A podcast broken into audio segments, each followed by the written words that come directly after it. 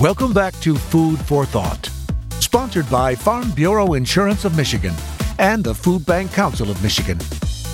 Okay, I'll just get your reaction here. Well, you know, I, I'm combing my hair back because it was blown back a little bit by the monologue.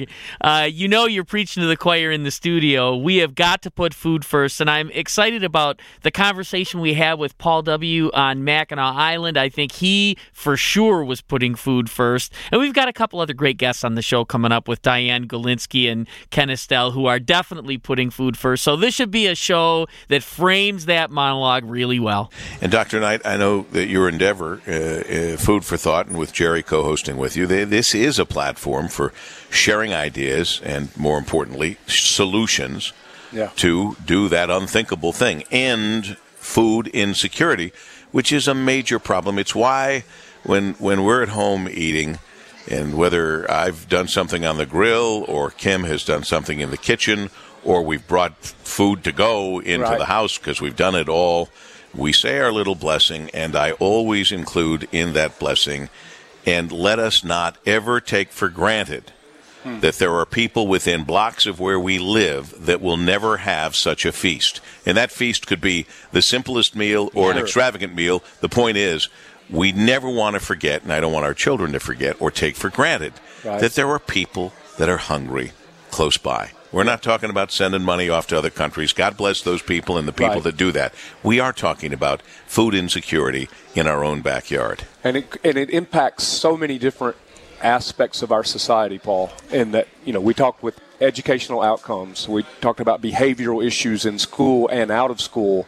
Uh, we talked about how we, as a society, make light and fun of hunger, and we think about the last Snickers commercial that you saw, and but we also know that from children to seniors and everybody in between, if they live under the toxic stress of hunger, of food insecurity, well, we say it like this, and I'd like to get your reaction. If you're hungry, you only have one problem. Because your mind's not free to think about all the other things that you would want to do. Nothing else matters at that Nothing point. else matters. What am I going to eat today? What am I going to give to my kids? Well, what are your kids going to eat today? It's got to be an un. Speaking of unfathomable, Right. I can't even imagine the pain that that is for a mother or father, realizing that they don't know where the next bit of food is going to come, not for themselves but for their kids. Yeah. Well, that's why we're doing Food for Thought on WJR. And I don't think there's anybody that understands the power and the influence of radio, particularly WJR, better than you. And that's why we wanted to ask you to come on the show today, because we think that this medium at WJR is the vehicle to help us change the conversation about food insecurity. I sure hope so. And we've all worked together. Jerry, you recall uh, Tom and Vicky Chelani, the Chelani Family Foundation. You know, it's the private sector.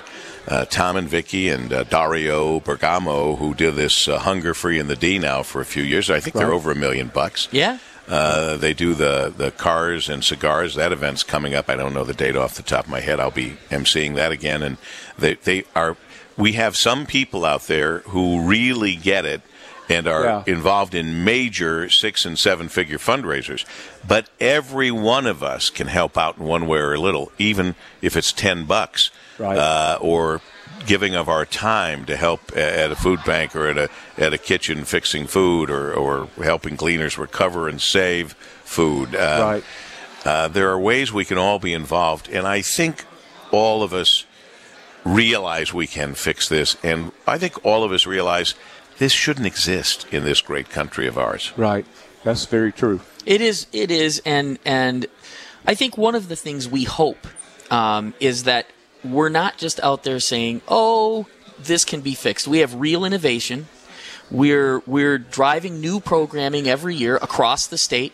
We un, we unveiled a. Uh, Pro, a program to capture 20 more million pounds of frozen food just a few months ago. That's going to come to realization in the next few months. And the state of Michigan has been hugely helpful in doing that. We just talked to Kirk Mayes from Forgotten Harvest, who's looking at bringing more surplus food through the Canadian pipeline, and uh, and that's another hugely helpful thing. That could be another 10 or 20 million pounds of food. Now you know those numbers sound big, but there's 700,000 food insecure people just in Southeast Michigan.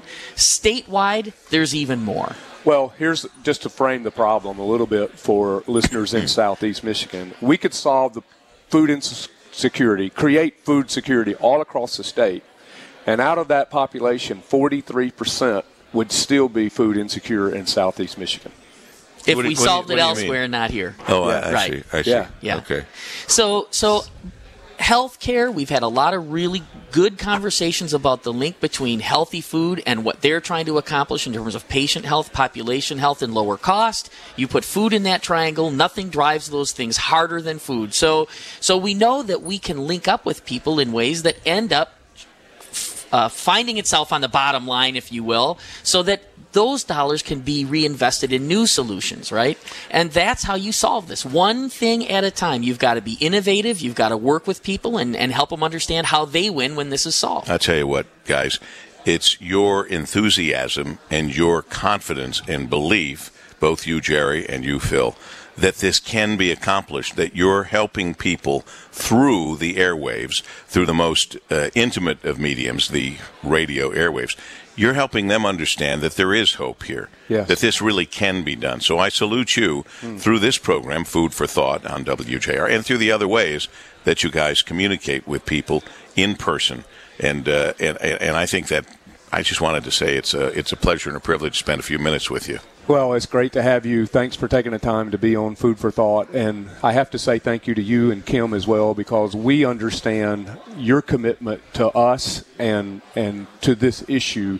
It's a value for you. It's a non-negotiable, and uh, your time and gift of your abilities to help and uh, the comedy night at uh, for Forgotten Harvest. You know what? I'm dancing in and dancing out. You guys are on the front line every day, and I salute you for that. Well, Thank you, Paul. We're very grateful.